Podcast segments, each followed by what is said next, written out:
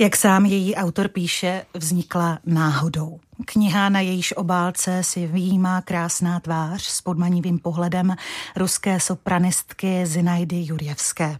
Ovšem, to je jen obálka, to je jen začátek. Mnohem více zajímavého a fascinujícího nás teprve čeká při čtení. Chce se mi říct, přestože jde o knihu odbornou, eh, čeká nás přímo detektivka, která odhaluje jeden velký příběh Příběh její pastorkyně opery Leoše Janáčka, která se stala jednou z nejhranějších oper 20. století. A její příběh vám dnes společně s autorem knihy více jak 300 stránkové knižní studie nazvané Příběh Janáčkovi její pastorkyně představíme.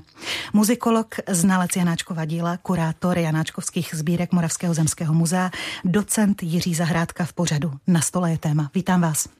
Dobrý den.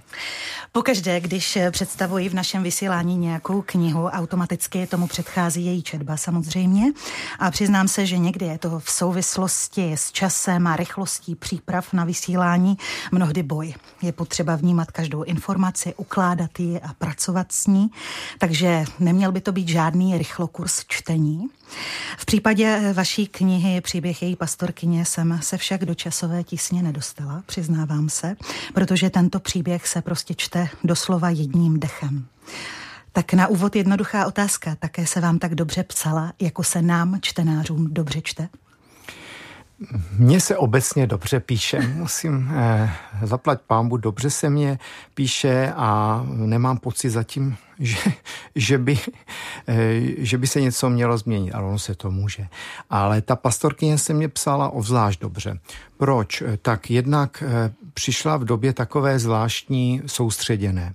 Eh, přišla pandemie, všichni jsme byli zavřeni doma a já jsem měl navíc, eh, jsem zrovna dodělal v tom roce 20 eh, vlastně v létě kritickou edici její pastorkně pro Universal Edition a tam byl problém tím, že jsem to nemohl odevzdat, tu partituru, protože ta pandemie způsobila jednu strašlivou věc. Oni se vyp ona se vypla všechna divadla a nakladatelství najednou přišla o, všechna peníze, o všechny peníze a teďka eh, co dá, nemohla vydávat, nemohla, taky měli lockdown ve, ve Vídni, takže vlastně ta práce mě zůstala pod stolem a já jsem říkal, no tak co budu dělat? No tak budu psát předmluvu k tomu, ale jak si nenechám se tentokrát eh, svazovat eh, délkou, a psal jsem. A vůbec jsem neplánoval, jak to bude dlouhé, nebude dlouhé.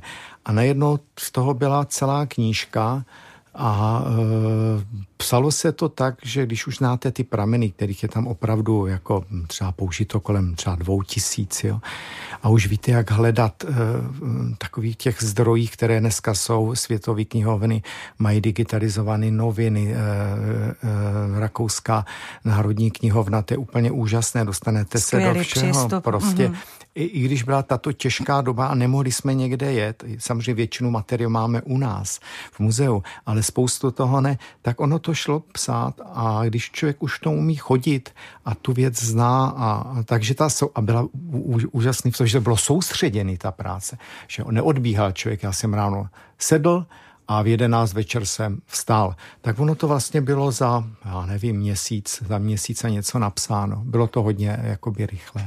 Neuvěřitelné. Eh, je vidět, že vlastně i pandemie covidu má i své světlé stránky. Minimálně pro badatele, jako no, je Jiří takový to, je to tragické, na druhé straně myslím, že pro mnoho lidí to bylo takové hmm. zastavení a zamyšlení, zamyšlení se a že to jako všechno má nějaký smysl, že možná mělo i toto. Ale hmm. byly tragické případy, nechci to zlehčovat. Já bych se ještě eh, vrátila k tomu slovku detektivka, protože mm-hmm. my samozřejmě to, eh, to hm, pátrání vaše budeme uh, určitě dnes ještě odhalovat v tom následujícím čase, ale vy jste čerpal ze záznamů, které jste vlastně musel oživit. Byla to i pro vás tedy detektivní práce? Já vím, že se o detektivní práci dá mluvit v souvislosti s badateli, s badatelskou prací, ale v případě opravdu Janáčkové její pastorkyně? Tak máte pravdu, že je to vždycky bádání, je vždycky trošku detektivka. Eh, v případě pastorkyně to bylo eh, dvojnásob, protože je to strašně zajímavý období a které samozřejmě já znám už leta letoucí, člověk opakuje nějaké eh, prostě takové ty příběhy, které se tradují, které si můžete přečíst a tak, ale vzhledem k tomu, že moje práce je trošku jiná, já bych řekl strašně neakademická, já to, já to, já to přiznávám, že správně mu já učím studenty na škole. Prvně si musíte přečíst literaturu, potom si musíte rozmít, eh, teda prvně rozmít, co chcete, eh, potom literaturu, potom eh, prameny, No a já vlastně literaturu nechci vidět, a jedu celý, eh, celý eh, to bádání jenom z pramenu. A potom, až když tu knížku napíši zhruba, tak si vemu literaturu a sleduji, kde jsem se třeba zmínil, nebo kde má něco, něco někdo zaj, jako jiného. to děláte. Ano, kde něco uh, jiného uh, tvrdí a proč to tvrdí. Uh, toto jsem opomenul, tento pramen jsem nemohl mít, protože to... A tak je to doplním potom o tu literaturu. Ale základ je čistě z pramenu. Proč? Protože já se nechci dostat do situace, kdybych najednou přebral nějakou, převzal nějakou špatnou interpretaci nebo nějakou chybu. A těch se u Janáčka traduje tolik, protože to někdo napsal, tehdy řekl, napsal ve 20. 30. letech a potom už se cituje ta literatura. A je těžké ověřovat vlastně, jestli to skutečně byla pravda, jestli je, nebo jestli je to chyba? Eh, je to jednoduché, prameny mluví jasně. A většinou se aj, e, většinou, když se zamyslíte, tak potom zjistíte, kde ta chyba a proč vznikla. Často to bylo třeba, že některé věci nechtěly být v té době prostě odhaleny z takových pětních důvodů k mistrovi, k, k paní zdence a tak dále a tak dále, eh, pochopitelných. Eh, něco bylo, některé prameny nebyly, někde udělal největší, vždycky udělal zmatek Janáček, který jakmile začal vzpomínat, tak to je plus minus 10 let. Eh, jsou to často jenom přibližné, nebo tak, jak si to jako představuje spíš, než to bylo. On já, jako pamětník je velmi jaksi eh, nejistý zdroj. Mm. A nejhorší jsou potom vůbec pamětníci. A co se z té pastorkyně hodně stávalo, že oni si pamatovali Janáčka, pamatovali si brněnskou premiéru a teď o tom vzpomínali, psali po 30, 40 letech a najednou tam vznikne, to už byl Janáček slavný a tak oni samozřejmě z tohohle pohledu ta vzpomínka je psaná, ale to, že třeba v té době eh, to eh, mu pomalu eh, nepodali ruku nebo podobně, to se zapomíná. Ano, bylo to opravdu složité. Vy jste už na, teď to vlastně trošku nastínil, že třetí Janáčková opera, její pastorkyně, na které pracovala mnoho let, neměla opravdu lehký osud, respektive osud, ty začátky nebyly vůbec jednoduché. On jako jeden z prvních užil v opeře prozaický text. Autorkou je známá Gabriela Prajzová, která se ale nechala slyšet. Vy to tedy tak i popisujete v knize, že její pastorkyně se k hudebnímu zpracování absolutně nehodí. Byl právě tohle ten důvod, proč ta opera měla tak složitý příběh, než na ta jeviště vstoupila? Víte, ta doba byla, eh, nepřipadá to, ale byla velmi překotná. Hlavně třeba například v postavení žen ve společnosti. Eh, ta tady ta opera přichází na takovém jako povrchu, eh, vrcholu eh, těch eh, realistických her těch 80. a začátku 90. století, které se hrály na, v Národní divadle v Praze, protože tam byl ředitel František Adolf Schubert a ten tomu velmi, velmi přál, tak tam jako měla premiéru to je, 87 Stroupežnického, naši furianti, což si myslím, že je to absolutně jedna z nejlepších našich her, protože je tak aktuální dodnes, že když si to člověk čte nebo se na to podívá, tak vidí, že ta společnost se moc neposunula. E, potom jsou to samozřejmě e, e, Prajsová, hlavně gazdina Roba, Roba. její pastorkyně, Vujnarka, Jerásková a samozřejmě vrchol je Mariša, že? Marštíku. A Eh, to byla doba, která byla jaksi, která začala opravdu dost eh, velmi vehementně poukazovat za ně, eh, na nějaké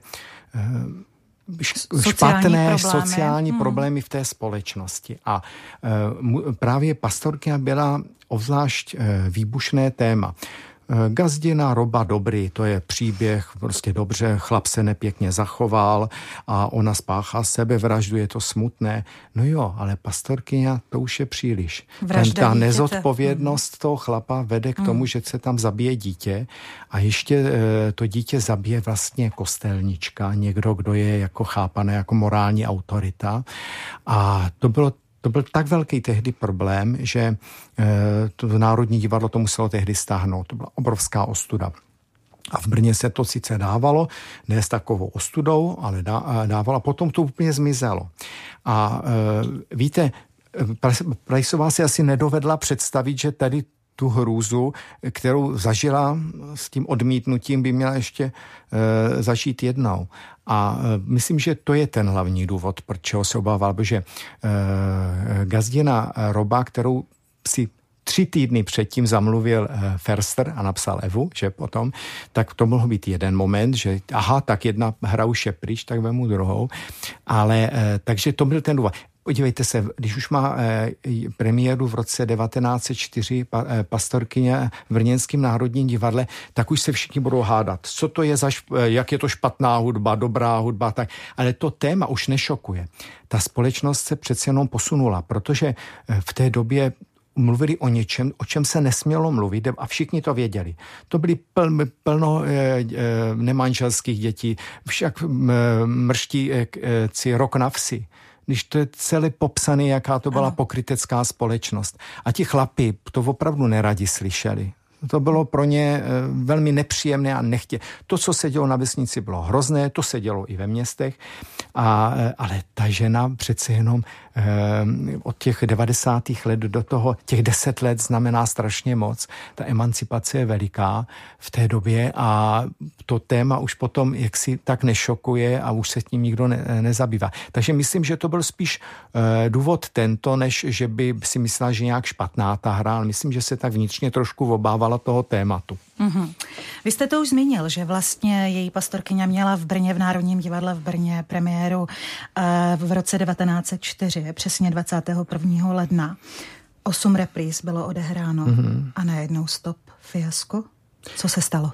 Ne, to je Brno. Eh, musíme si vzít, že to, to bylo opravdu, to je, ono, obzvlášť v té době Brno bylo malinké město, eh, bylo německé město, téměř, já nevím, eh, ten poměr byl tři pětiny Eh, tak německé, eh, takže těch eh, obyvatelstvo toho tady moc nebylo. A nemějme představu, že všichni chodili do divadla, takže ta návštěvnost nebyla tak vysoká a ta opera byla náročná. A ještě si uvědomme to, že na premiéru, no jo, to se dalo dohromady 28 hráčů v tom orchestřišti, ale na ty další reprízy to hralo 20 hráčů, nebyla výjimka, když třeba nebyla vůbec flétna. Ano, slabý, jo, orchestr. slabý hmm. orchestr a tak eh, navíc eh, těm eh, zpěvákům se to nechtělo zpívat, dělali si z toho legraci, protože to by pro ně bylo nové.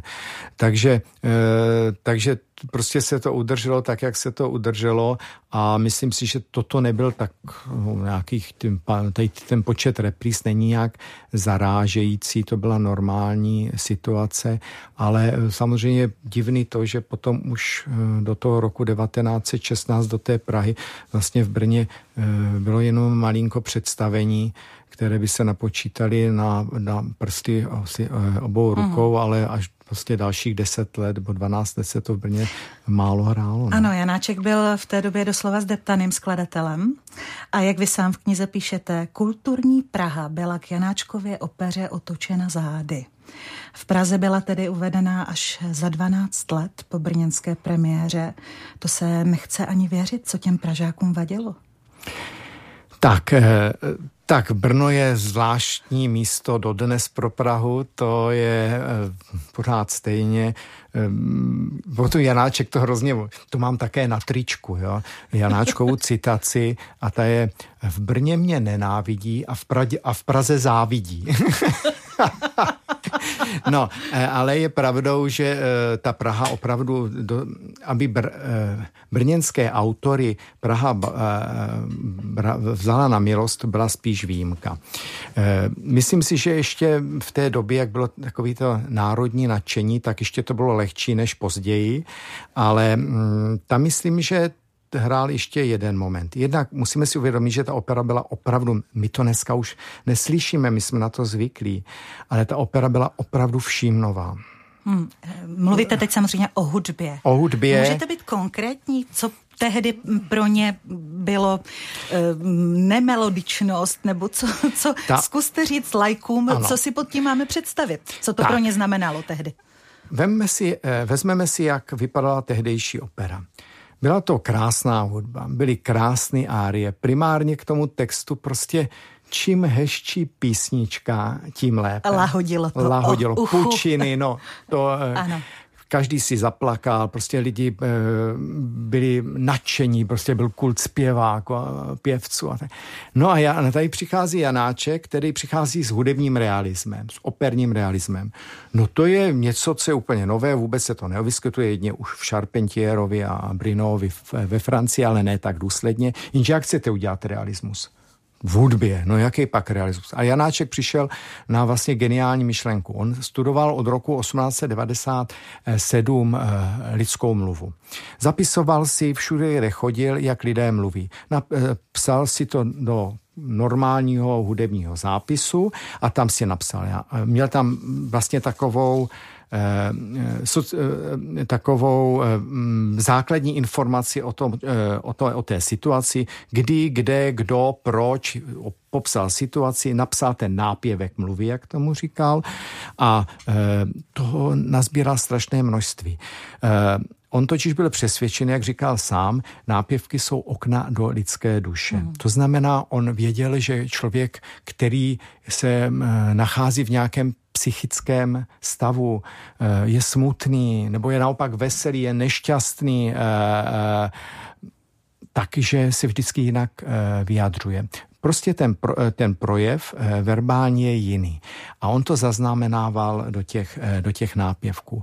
No, a najednou měl klíček. On říká, no jo, když má být opera realistická, no tak samozřejmě se tam nemůže jako normálně zpívat. To musí být jiný způsob, realisticky. A tak tu zkušenost s těmi nápěvky eh, eh, jakoby posunul do té opery. Prosím vás pěkně, on ale nepřebírá ty nápěvky těch lidí nebo těch zvířat. A tak. On jimi, on sám říká, že jimi promlouvá.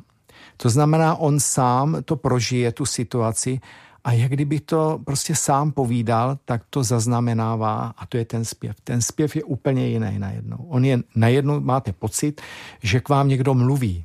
Proto je to tak přirozené. Má, máte pocit, jste na opeře, nejste na opeře, protože je to hrozně takový přirozený, pravdivý najednou velmi. A když to máte ještě s tímto tématem, tak máte pocit nějaké jako pravdivosti. A to teda, to bylo nový. Hmm. To bylo najednou, ty zpěváci to nechtěli zpívat, protože to bylo hrozně těžký, nezaspívali si tam ty prostě krásné melodie, nejprve to bylo náročný, velké skoky intervalové, eh, on byl samozřejmě hrozně krutej, v, eh, co se týče rozsahu, protože on na to nehleděl. No prostě bylo to úplně něco jiného. A byl zde ještě jeden moment. A to sice, že Janáček si uměl vždycky udělat výborně nepřátele. A e, Janáček byl velmi, jakoby jeho krásná vlastnost, kterou mám strašně rád a zkouším ji naplňovat také. Prostě nehrát nějaké hry a vždycky se zkoušet, e, jak to jde maximálně říkat těm lidem, co si myslím a, a, a jak si aspoň prostě relativně e, slušným způsobem pravdu. Říká Jiří Zahrádka, muzikolog, s nímž dnes mluvíme o příběhu její pastorkyně.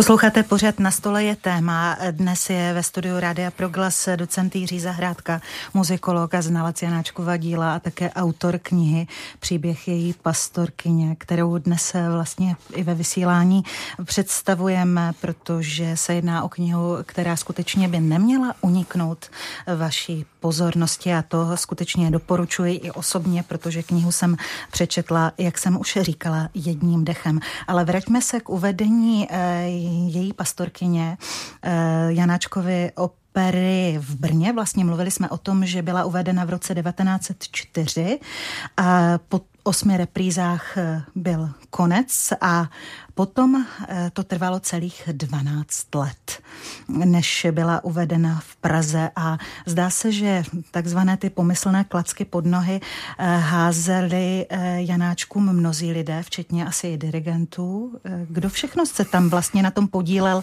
že Janáček byl skutečně v nemilosti? Tak myslím si, že v případě pastorkyně to byla především osobnost eh, Karla Kovařovice, eh, který eh, kterého já trošku v té knížce omlouvám. Ano. Samozřejmě, on Janáček, jak jsem říkal, si uměl dělat nepřátele, takže když byl brněnským kritikem a byl tady Kovařovic dirigentem jeden rok Brněnského národního divadla, tak eh, samozřejmě Janáček nepsal hezké kritiky, ale to by asi kvůli tomu ten eh, Kovařovic neudělal, ale potom napsal hrozně zdrcující kritiku eh, na jeho opery Ženichové a to byl už větší problém. No a když potom mu přišlo samozřejmě do Národního divadla ta partitura, tak a, a tady už ho omlouvám.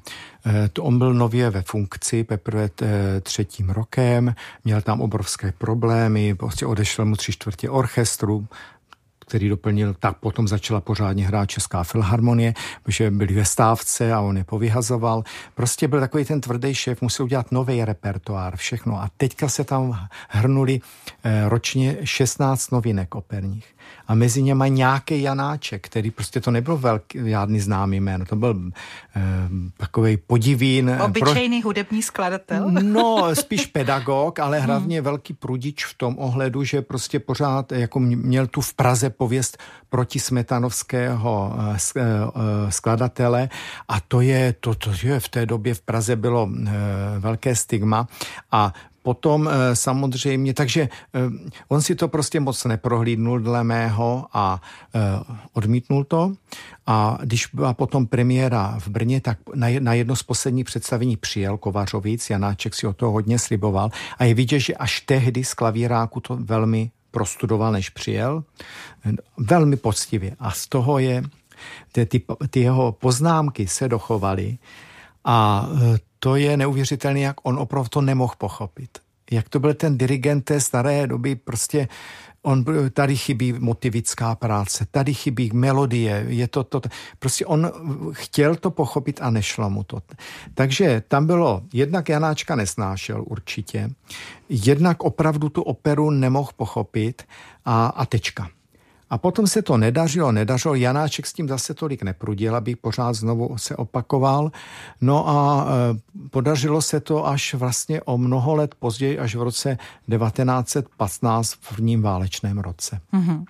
A vy popisujete v knize i jednu takovou zajímavou lest, no. která vlastně, kterou bylo Janáčkovi i dopomoženo k tomu, aby teda ta jeho opera se přece jenom dostala mezi, mezi posluchače a diváky. Janáček, jak měl dost dost nepřátel, tak měl naštěstí dobré přátele.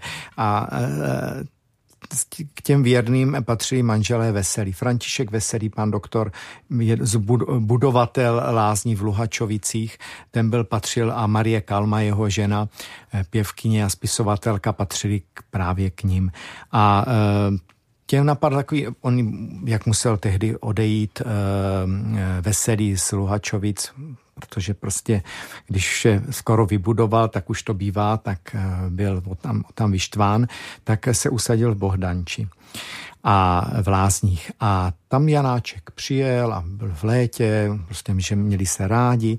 No a tehdy vymyslela Marie Kalma takový nápad, že a nebyla sama, protože tam ještě v tom městečku bydlel jeden důležitý člověk. A, eh, a to byl tedy eh, Peška, to byl eh, velmi důležitý tehdy literát, který dělal mimo jiné Kovařovicovi. Josef Peška dělal Kovařovicovi libreta. On byl pod jménem uměleckým Karel Šípek. To musel, byl to učitel a výborný člověk, teda když si člověk četl tu korespondenci, velmi rovný.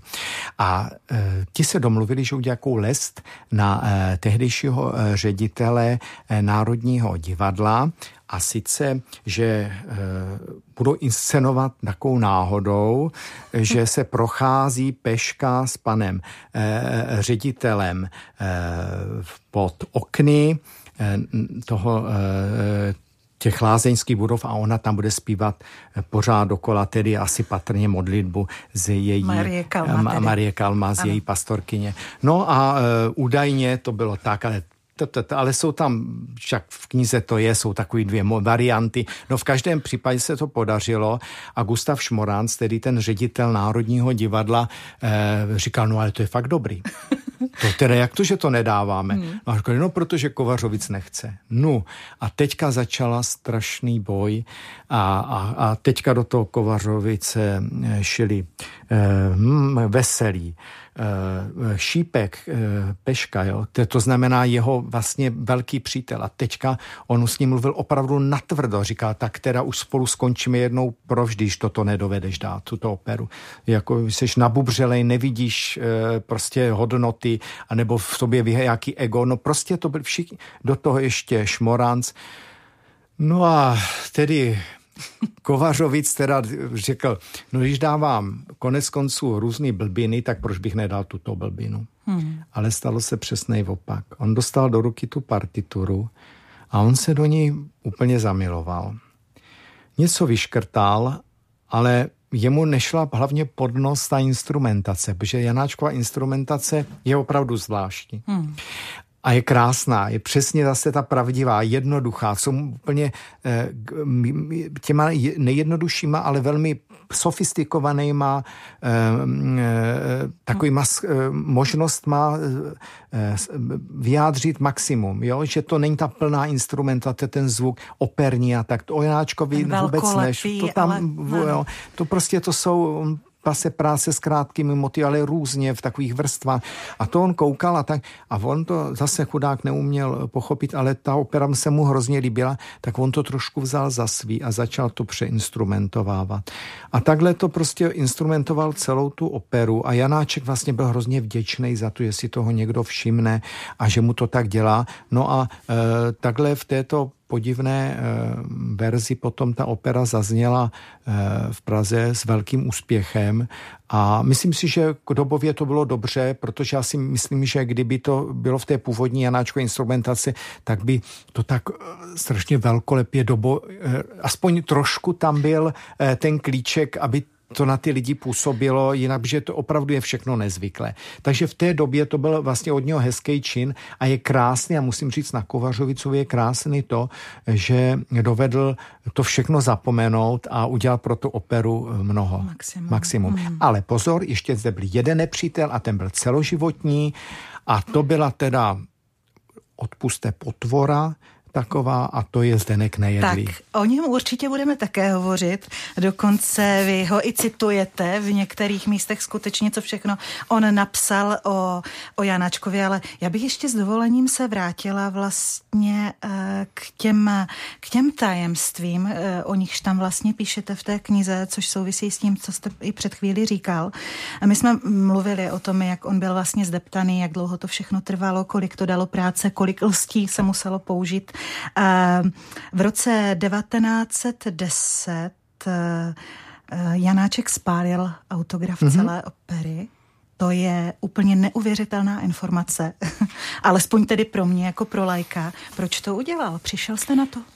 No jasně, tak víte, eh, to je tak.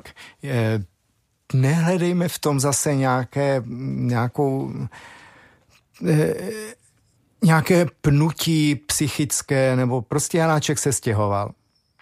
A on eh, šel poměrně do malého domečku a teďka měl za ten život tolik papíru. On se vlastně v pěta, nebo v kolikati, v 650 se se stěhuje. Víte, co muselo být papíru? Korespondenci vzal, ale ke skladeb udělal takzvanou jako osobní korekturu. Patrně v té době zmizely různé skladby, které nechtěl, aby eh, byly, no nevím, melodram, smrt, takový ty rany věci. A mimo jiné také zlikvidoval eh, vlastně skoro všechny, ne úplně, ale skoro všechny své rukopisy. Hmm. Proč? Protože to už pro něho nemělo smysl. Žádný význam. Protože hmm. bylo, to bylo v opisech a ty opisy byly v novějších e, e, verzích. On chtěl tu nejnovější verzi, on nepotřeboval nějaký začátky, skici. A, a, takže on to sebou netahal, a myslím si, že když tam byl nějaký psychologický moment, tak já si myslím ten, že on vlastně maximum té minulosti chtěl nechat za sebou na tom starém Brně. Mm. Protože tam se mu stalo tolik smutného, osobního a on chtěl jít do nového a zapomenout aspoň začít, jaksi, začít jako znovu. znovu. Takže mm. myslím, že to bylo kvůli tomu. Ale smula teda pro badatele, že? Obrovská. No, to vám musí trhat no, úplně srdce to a žíly. tedy samozřejmě hrozně mrzí, protože hmm. je vidět, jak to, jak to musela být těžká cesta. Ta cesta je jasná v tom, že on to dělal opravdu mnoho let teďka v té knížce, a to je taky nové, jako, nebo taky, to je nové, ono to zase nevím, jak to je tam moc nového, ale to, že Janáček eh, vás, eh, vyškrabal z opisu a tak eh, v prvním jednání a v druhém jednání Datum. datace, mm-hmm. aby a pořád všude vlastně jak si říkal, psal a uváděl, že první jednání bylo načisto obsáno v roce 97. No, nebylo. Já jsem si vždycky říkal, že to je blbost, protože tam už používá ten způsob nápěvku. E, a on začal nápěvky sbírat 97. No, tak když těch vyškrabaného místa e, jsem, e, se mě podařilo světlem tak různě, ten navíc ta partitura je ve Vídni, jako tak nasvítit a ty fotky, tak, tak se najednou mě vyběhl datum 1900. A to už dává smysl. On to byl tehdy takový boj o prvenství mezi Charpentierem a Janáčkem. Tehdy v roce 1903 v Národním divadle zazněla eh, Charpentierová Luisa, realistická opera. Vynikající Janáčeku milovala, já teda taky. To je úplně eh, klenot, který je zapomenut. Velmi něčím blízký Janáčkovi, třeba právě těmi nápěvky a podobně. Ale je to, jsou to teda veliký krásné melodie. Je to ještě prostě ten masenet a tady tyto prostě. No, a je to ta Francie, jo. Ale, mm, eh, ale Janáček najednou chtěl být první, nebo a Takže rivalita v podstatě se hrála roli taková zvláštní, ve Prostě něco nepochopitelné. Tam šlo o tři roky. Hmm. Vůbec se nic nedělo. Ale je vidět, že to musela být strašně dlouhá cesta, protože on o tom opravdu teda pracoval na tom prvním jednání jednoznačně od roku 1895 až do roku 1900. Strašně dlouhá práce a, a vymýšlení vůbec jak na to. A je ve vzpomínkách, že on pořád na té opeře pracoval. On právě, ano, vy také v knize zmiňujete, že vlastně ta cesta byla opravdu dlouhá a já když jsem tu knihu četla, tak jsem právě přemýšlela nad tím, vzhledem eh, k tomu, eh, jak popisujete, kolik zásahů do té opery vlastně přišlo i teda z hlediska toho tvůrčího týmu, ale i tedy samotnou rukou Janáčkovou, nakolik by, kdybychom mohli srovnat vlastně slyšet úplně tu první verzi a vlastně tu verzi, která se představuje na jevištích dnes, byli bychom šokováni šokováni?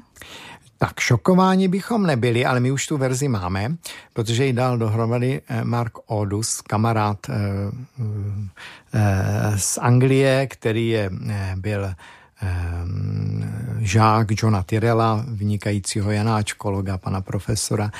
A Mark se mu podařilo z dochovaných eh, partů a tak, protože Janáček pořád tu partituru předělával, vyřezával stránky, vyškrabával a tak. Autograf nemáme, ale mu eh, ty původní party roku 1904 se dochovaly, takže to se nějak dalo dohromady, chybí jenom tuším druhý housle nebo a jak eh, druhý dechový nástroj, což se dále z analogie jako dohledat. Ale tak on to dal dohromady, no je to překvapivý, my jsme to slyšeli, ale je to naprosto jako překvapivá věc. No samozřejmě, dnes, dneska je to někde jinde.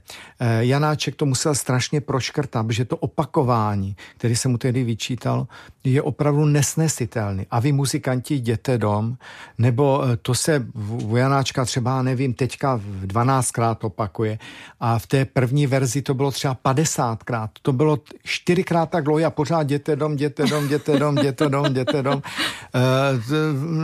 Pořád to opakování jeho, což Eh, on to měl psychologicky eh, podmíněný, ano. že jako člověk, když jako opakuje... Ano, on si to zkrátka vysvětlil, se, Janáček. Ano, ano. Ale ano. bylo Ale by to teda, bylo, bylo, ne, je to ne, nekoukatelné, ne, to ne. Je to...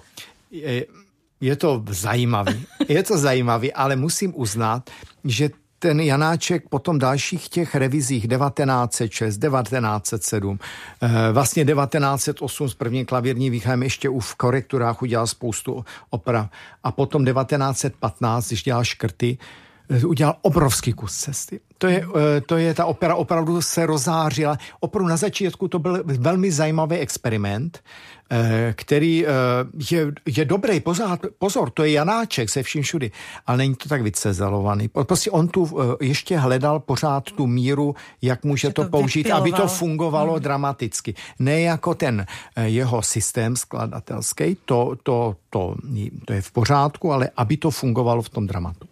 Vy jste tady zmínila jméno Zdeňka Nejedlého a opravdu tu operu provázely špatné kritiky, to muselo být asi pro Leoše Janáčka velmi těžké, ale když tedy eh, zůstaneme u toho Zdeňka Nejedlého, eh, Dokonce v jedné kritice se dočítáme, hnůj zůstane hnojem.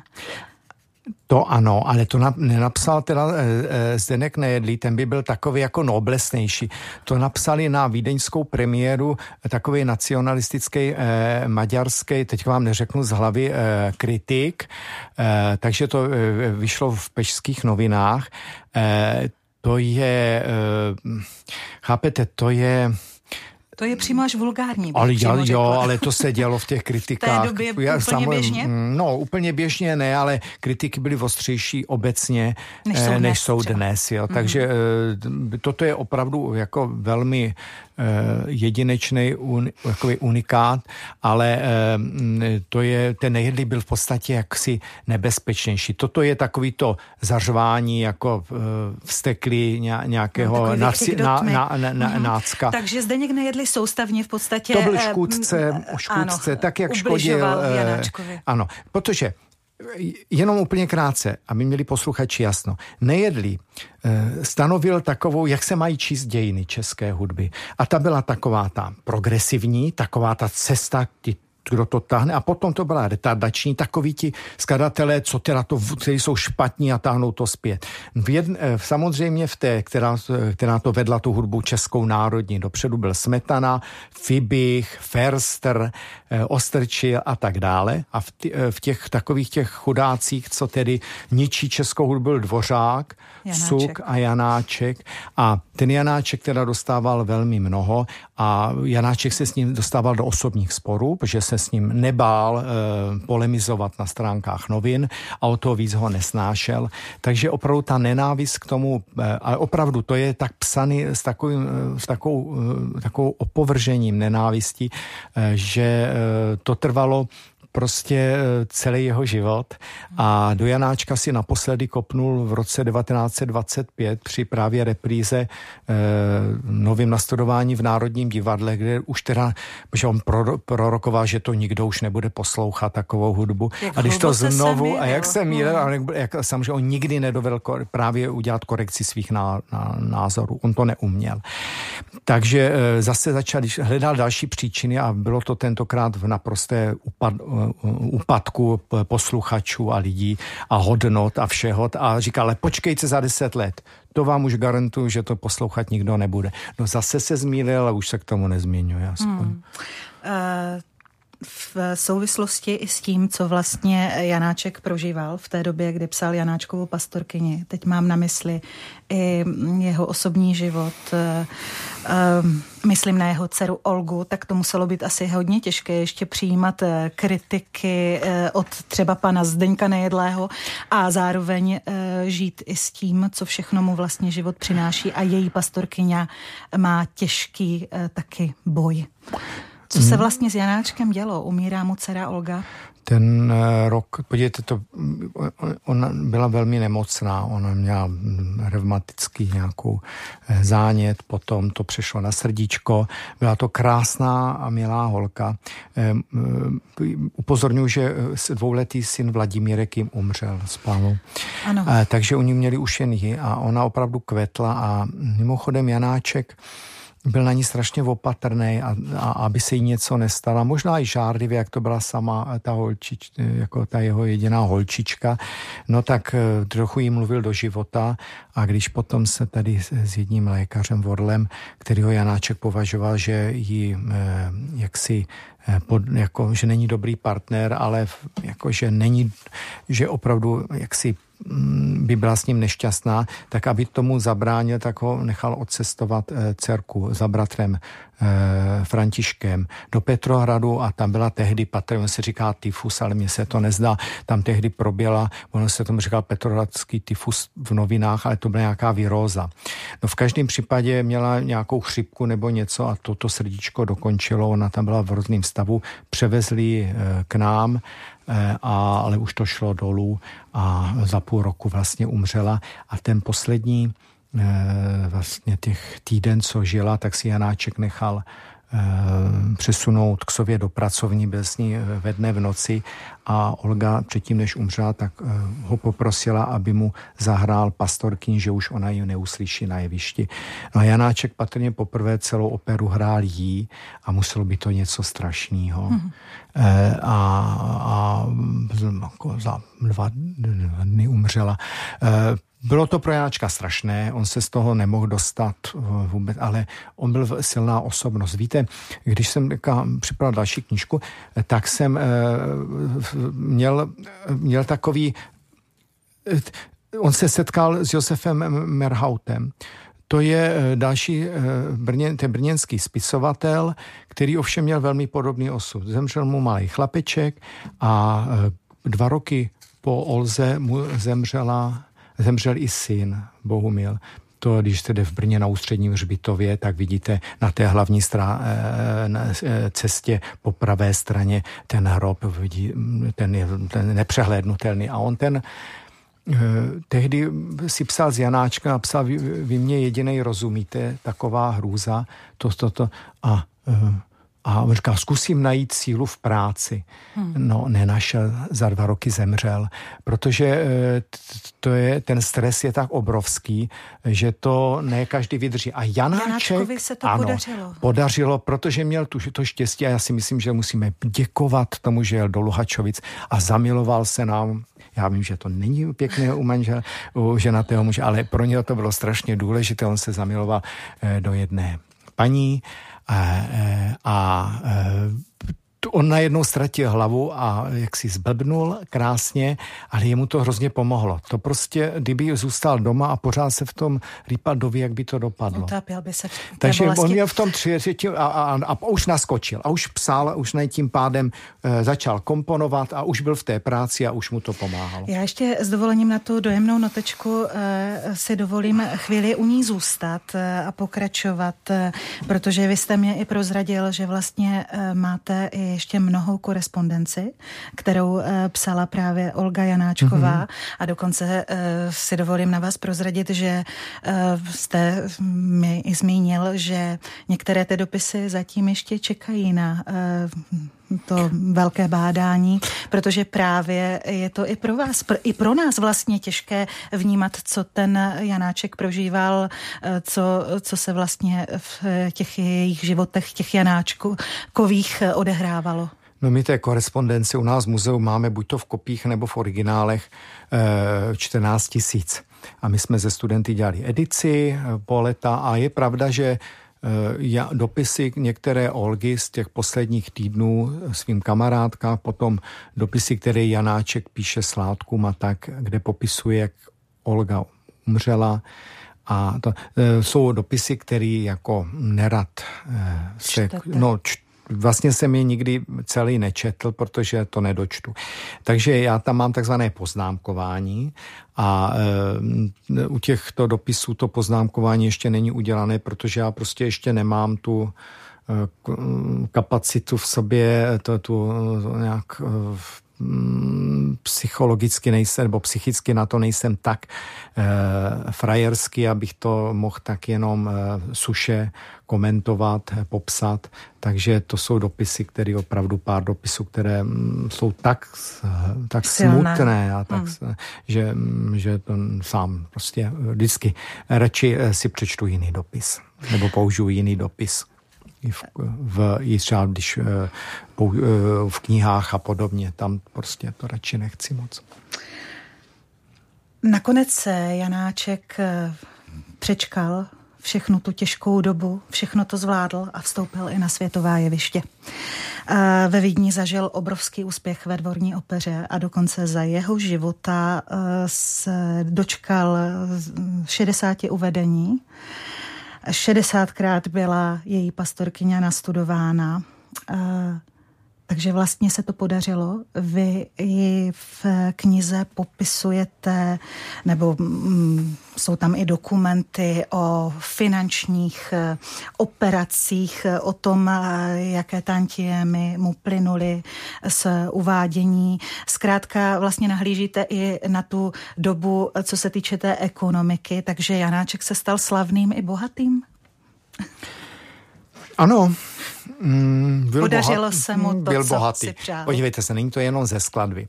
Uh, on byl už tak uh, výrazná osobnost. Jenom když dostal pět tisíc, deset tisíc cenů třeba Akademie věd, to byly obrovské peníze. Janáček byl profesorem mistrovské školy na Pražské konzervatoři, i když byl tedy v Brně, ale na Pražské konzervatoři.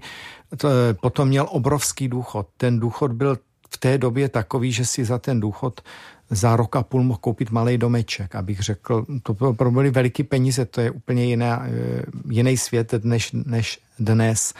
Eh, takže to, ono se to všechno tak spojilo. Jednak začaly velmi uh, vycházet tantiemy. Upozorňuji, že, že většinou se zprvu hrály ty opery v německém světě díky Maxu. Uh, Maxi Prodovi, který prostě udělal strašně, to je prostě osobnost, kterou, která udělá pro Janáčka snad nejvíc. Na rozdíl od Zdeňka Nejedlého, no, tak, pravý si, opak. Samozřejmě. No, ale, eh, ale on tam má takový, eh, Zdeněk Nejedli tehdy už v těch kritikách i antisemicky takový uh, hloupý, hloupý věty, to prostě. No, ale ten udělal Max Brod strašně moc a jedna ještě věc, že, ale musím počítat, že to bylo v německých zemích, ale v Rakousku padla úplně Eh, rakouská koruna. koruna v Německu úplně padla eh, marka, potom se musela dělat prostě eh, reforma. reforma a ono to hmm. potom naskočilo tak v roce 24 v, v Rakousku 23 se to začalo zlepšovat u té rentové marky v, v Německu. Trochu později se to začalo zavedením šilinku také v Rakousku. Takže ty příjmy byly pro Janáčka až se všude hrál, nebyly tak vysoké. Takže ten skutečný obrovský boom z těch, eh, z těch věcí, z, teda z té pastorkyně především, že jinak ty opery se zase tolik nehrály, to až po jeho smrti, eh, tak, tak přišel až tak po roce 24, ale i do té doby to vůbec nebylo špatné hmm. od té vídeňské premiéry. To ne. Nutno hledětě na ní jiným zorným úhlem, napsal sám Janáček ve fejetonu z roku 1904 ke její pastorkyni to se mu asi také splnilo. Hledíme hmm. na ní jiným zorným úhlem, hledíme uh, tím, tím správným, tak jak si to Janáček představoval. Zkrátka, myslíte si, že kdyby dnes viděl ta nastudování další a další, že by byl spokojen? Trošku no, utopistická otázka. Eh, ale... Eh, podívejte se. Vždycky to tak bylo. Eh, člověk nebo ten autor napíše dílo a potom ho dává k dispozici. Žije dílo svým životem, Kundera říká, že je dokonce dílo chytřejší než autor. Ano. Eh, je to, s tím nic neuděláme. Já mám takovou zásadu, že všechno je možné, pokud to vypráví a sděluje tu myšlenku, proč to dílo bylo napsáno. Jo, pokud není úplně smyslově eh, předěláno. To až si potom píší eh, ti lidé sami operu a svou a tak. Ale pokud je to eh, v tom sdělení, to, co Janáček chtěl říct, tak je to vlastně jedno, jestli je to ze současnosti, nebo jestli je to z minulosti, nebo jestli je to realisticky pojet. Mimochodem, já jsem ještě neviděl realistickou pastorku, vlastně ona byla psaná jako ta realistická opera. A když to bylo ve Vídni, no tak tam byl prostě krásná, hluboká scéna všichni v krojích a teď tam přijel Števa prostě na koni, který prostě to, ten kůň pos, eh, eh, to dali eh, císařské konírny. No to musela být podívaná, když odevřela ta opona, tak všichni dělali, oh, to je už nasvícené, to, to, to muselo být něco neuvěřitelného. A byl to obrovský zážitek a já vždycky říkám, tady je, e, Jiřímu Hermanu, říká, já bych si to jednou tak jako jednou chtěl vidět takhle. A on říká, no tak, ale třeba bys byl zklamaný. Ono je to možný. Hmm. Protože přece jenom my žijeme v jiné době a už máme jiné zkušenosti, takže ta režie skutečně, když je rozumná a opravdu je, je oddaná tomu dílu, eh, tak může různě fungovat. Krátí se nám čas, proto se vás ještě musím zeptat. Vy jste se dva roky věnoval příběhu její pastorkyně, bádal jste v pramenech. Eh, řekněte, je to vaše eh, nejoblíbenější opera Janáčka? Není. Není. Ne. A ta, která je nejoblíbenější, tak eh, té se budete věnovat eh, v budoucnu. Eh, tím se tak trošku oslým můstkem ptám na to, nad čím bádáte, co se Janáčka týče právě teď. Tak já mám uh, už hotové všechny jako ty kritické edice oper, které jsem měl udělat, to znamená, už teďka se můžu věnovat knížkám a Janáček bude mít v roce 28 stoleté uh, výročí od narození, uh, od úmrtí. A já jsem se rozhodl, že bych chtěl tak v té pastorkyni v té knize pokračovat a vydat celkem pět knížek, které budou věnovány všem operám. Takže teďka na podzim vyjde další knížka, tentokrát bude věnována dvou operám, Eh, osud a výlety páně Broučkovi. Je to zase poměrná, poměrně detektivka, zase postavená na ničem jiným. To, jak je to těžké pracovat s literáty, jak je těžké najít vůbec námět, protože Janáček hledal teďka, jak měl ten svůj eh, nový systém vymyšlený, tak to musel eh, aplikovat prostě na různé, eh, na, eh, na různé náměty, na různá prostředí. Takže to je velmi zajímavý. A jestli se mě ptáte na to, která moje opera mě je nejmilejší, tak je to vždycky vždycky většinou ta, kterou zrovna dělám tu edici, ale v, m, asi pro mě vrchol uh, věc Makropulos a potom uh, Akáťa Kabanová. Tak. Tak to jsou nejoblíbenější opery eh, docenta Jiřího Zahrádky, eh, který byl hostem dnešního Na stole je téma, ale dnes mluvil o její pastorkyni, eh, jejíž příběh vlastně v knize více jak 300 stránkové jsme dnes se pokusili alespoň trošku nastínit a představit nebo udělat takový vhled, protože to ostatní už budou muset udělat naši posluchači, potažmo vaši čtenáři, kteří věřím, že si najdou právě tu cestu ke, k vaší knize Příběh Janáčkovi, její pastorkyně a možná taky třeba k hudbě eh, Leoše Janáčka. Já vám moc děkuji, že jste přišel a takto poutavě o její pastorkyni a o Leošovi Janáčkovi vyprávěl. Jiří Zahrádka, díky, mějte se hezky. Naslyšenou. Děkuji, děkuji nashledanou.